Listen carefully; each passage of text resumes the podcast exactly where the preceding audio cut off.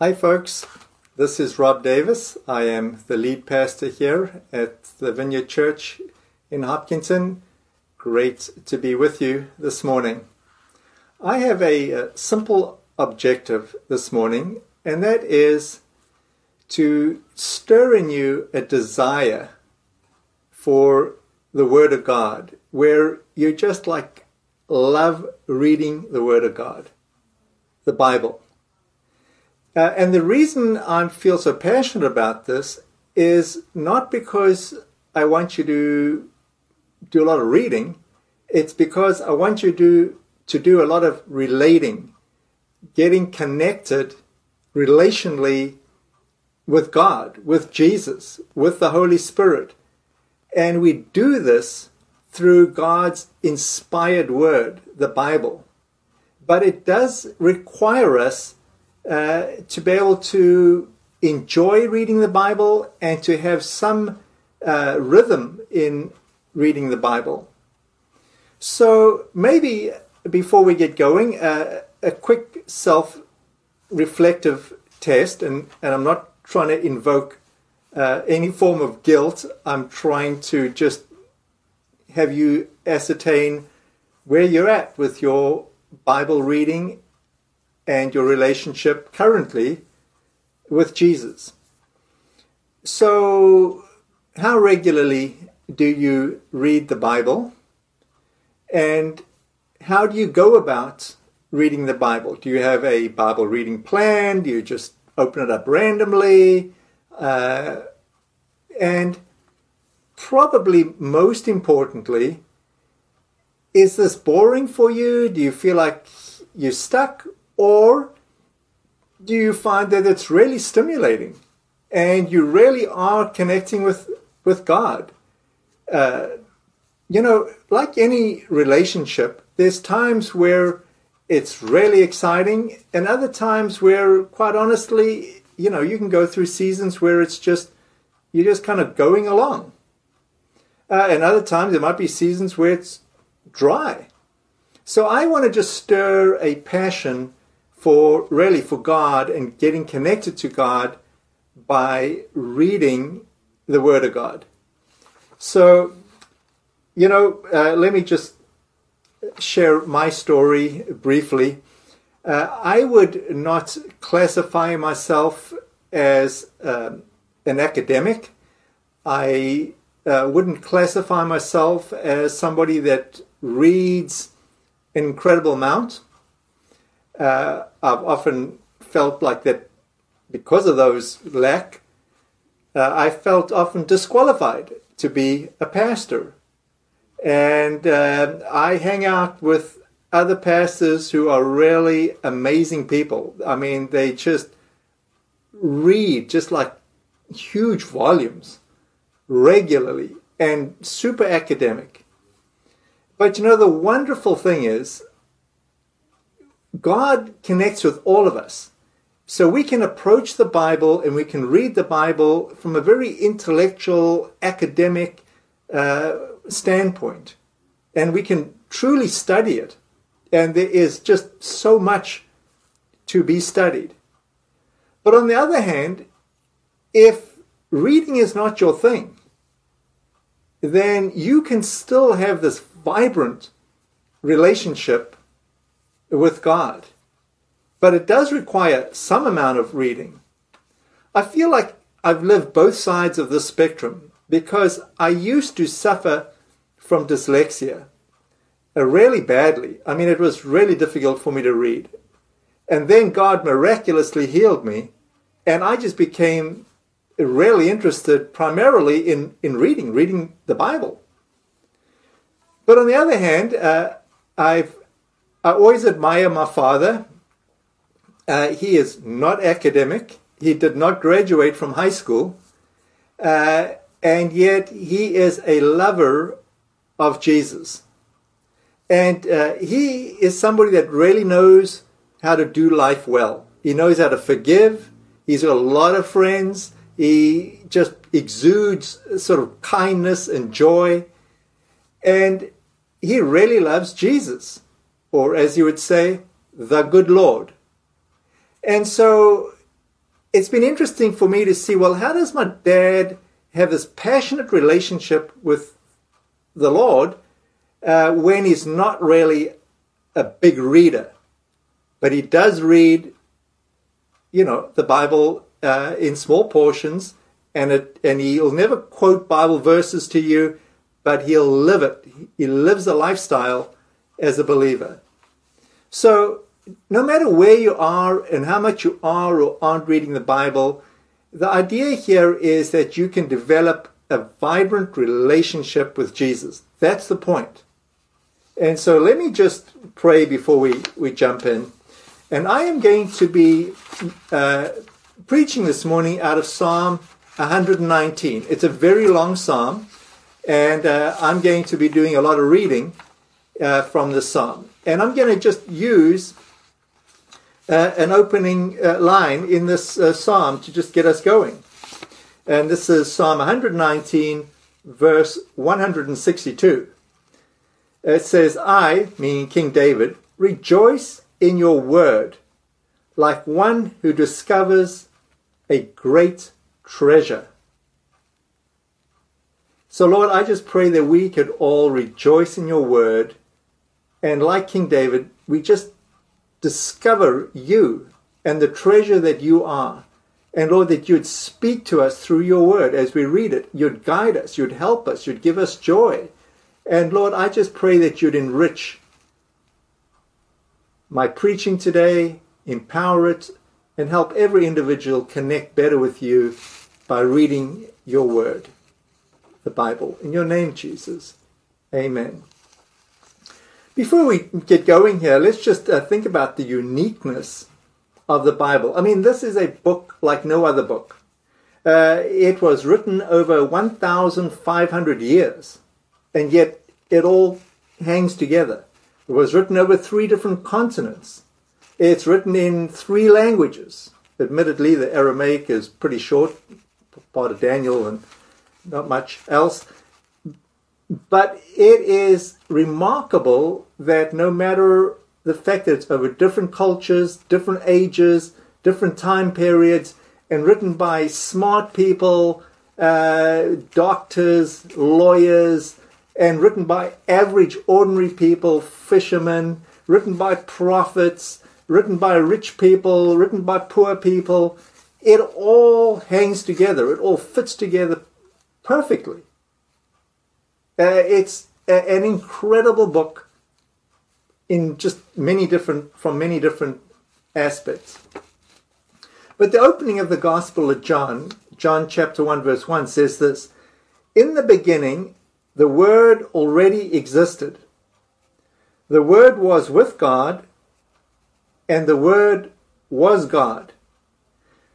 You see, when we pick up the Bible and when we start reading it, there's two things that we're holding and we and we and we're doing. Uh, it's both simultaneously divine and human. And so, on the one hand, we can just look at it as just a book uh, and get nothing out of it, the human side. Uh, or we can connect with God through the Bible being living because it speaks to us and God speaks to us and it God directs us. Uh, let me say this.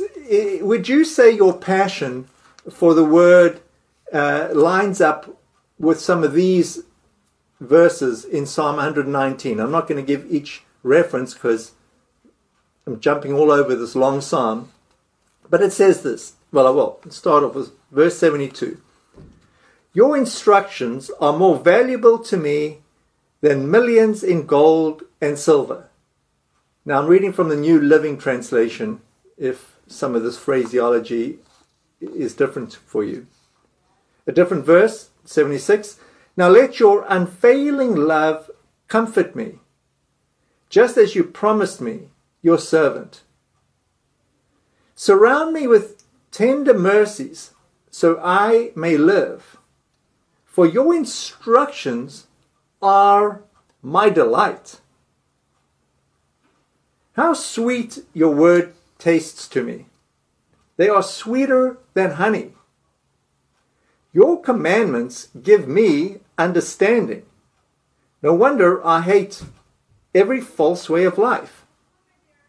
I mean, there's just a little snippet of how King David would just view the Word of God, the Old Testament in his case, uh, often called the commands or the laws. But they were life giving to him, and he desired to be immersed in it. Why? Not because he was an academic, but because God was guiding him and it became precious to him. And in a similar way, I want us all to have this passionate desire to want to read the Bible so that we can connect with God, so that we can experience God's love and experience God's direction and guidance in our lives. So, uh, I've given us 10 different benefits here that I want to go through from Psalm 119 for reading the Bible regularly. The first one would be how we can be more joyful. I mean, we all want to be joyful. We want to experience joy. And by spending time in the Bible, we can experience this joy. Listen to what it says. Very first verse. Joyful are people of integrity who follow the instructions of the Lord. Joyful are those who obey his laws and search for him with all their hearts. Search for him. And that's what we're doing as we read the Bible. We're searching for God. Uh, verse 92 If your instruction hadn't sustained me with joy, I would have died in misery. I will never forget your commandments, for by them you give me life. Now, about this one? This is a verse worth noting. 143. As pressure and stress bear down on me, I find joy in your commands. So David is saying by pressing into reading the Bible and getting to know God, he is experiencing joy in all circumstances, whether it's stressful or not stressful. And I think we all need more joy. Do you need more joy? What's your joy level like? If you want more joy, read the Bible more. And again, this is not because you ought to, it's because you desire to. Another reason for reading the Bible regularly, uh, let me ask this question How can a young person stay pure? Psalm 119.9 How can a young person stay pure is the question asked by obeying your word. Now, again, this is not the sort of thing you give your teenager and say, you ought to read this. But it should be the sort of thing your teenager has a love for the word for and says, I desire to want to read this. And in getting to know God, there's a desire to want to live for God and to remain pure. And I have seen this in many, many teenagers. And it has spared them all sorts of misery. And later on, as they've gotten married, it's really been something that they've been grateful for that they stayed pure. How can you sustain your faith in God? I mean, you know, sometimes we really get passionate about God. We know that God's going to do great things. And other times we seem to like forget and we get like we just lose hope or we run out of faith. And again, David says this I will study your commands and reflect on your ways. I will delight in your decrees and not forget your word. I will meditate on your de- decrees. And as we do that, as we read, it builds our faith and it helps us stay connected to the living God. Okay, so Another reason for reading the Bible, or another question we might ask of the Bible, is how do we get the most out of reading the Bible? Well, funny enough, we need to ask. In other words, we ask God. Or saying it differently, we should pray and say, God, speak to me. Speak to me through your Bible. And there's a lot in this section. Asking God to help you when you read the Bible. Verse 18 Open my eyes to see the wonderful truths in your instructions. So we're asking God, God, open my eyes. Your laws please me, they give me wise advice.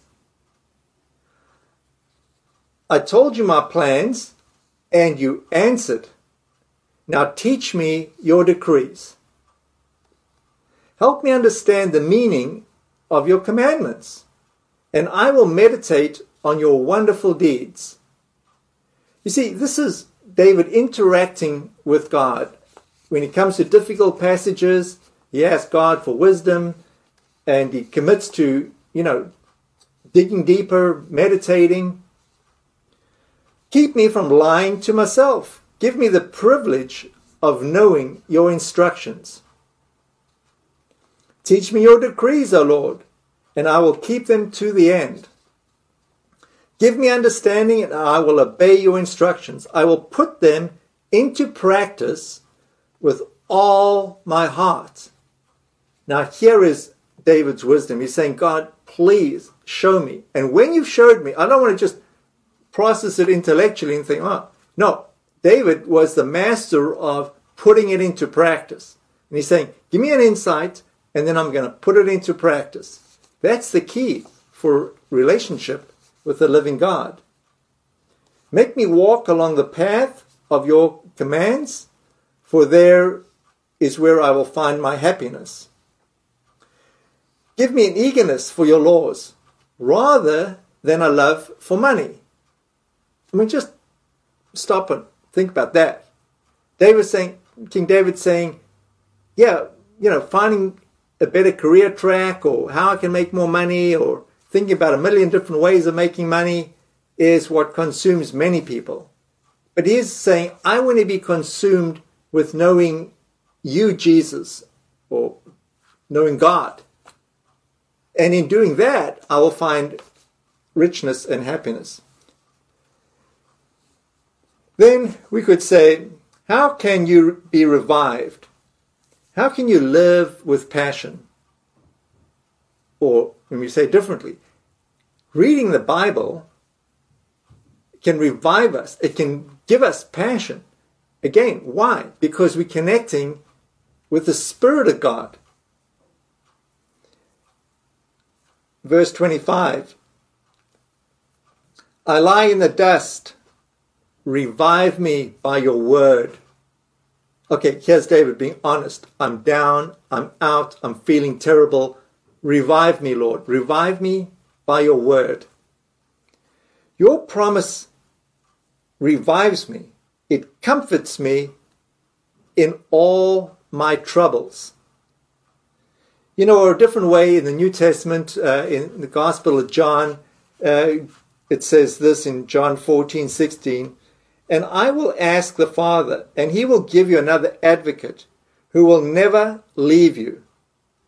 In other words, we can ask the Holy Spirit to be with us, to help us, to comfort us, to get us out of our, you know, down, and to live a life with God and with passion.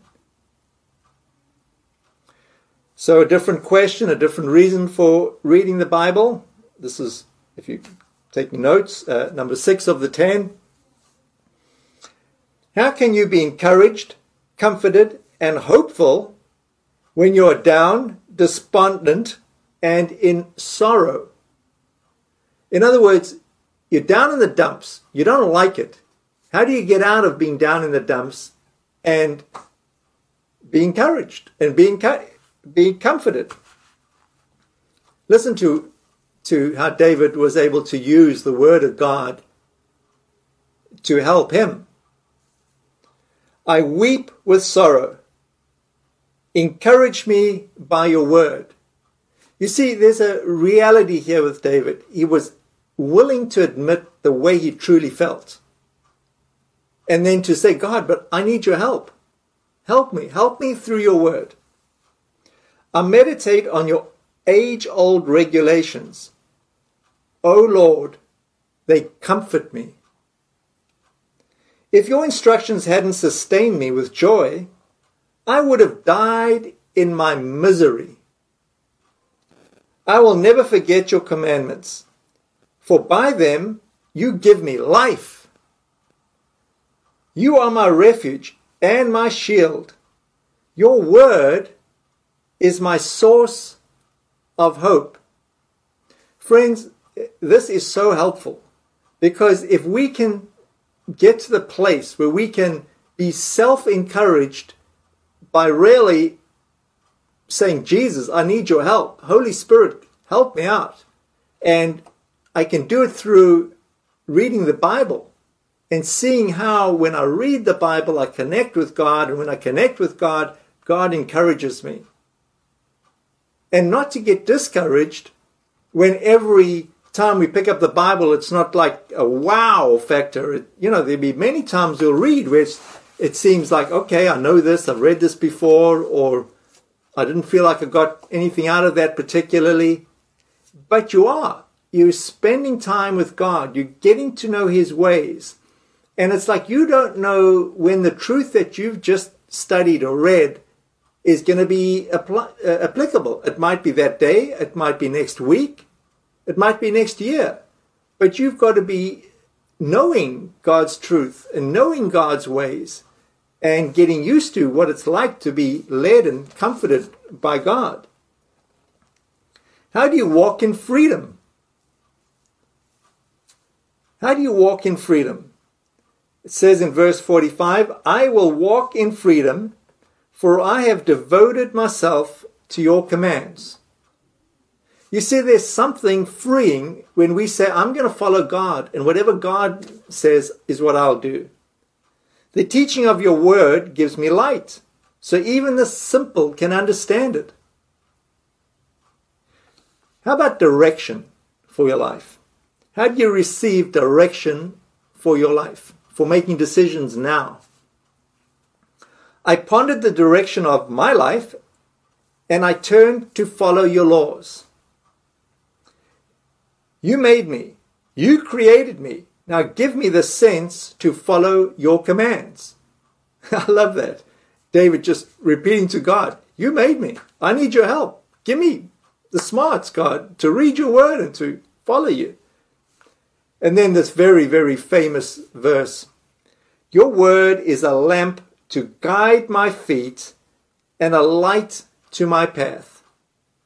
And isn't that true? Haven't we all experienced that to some uh, level?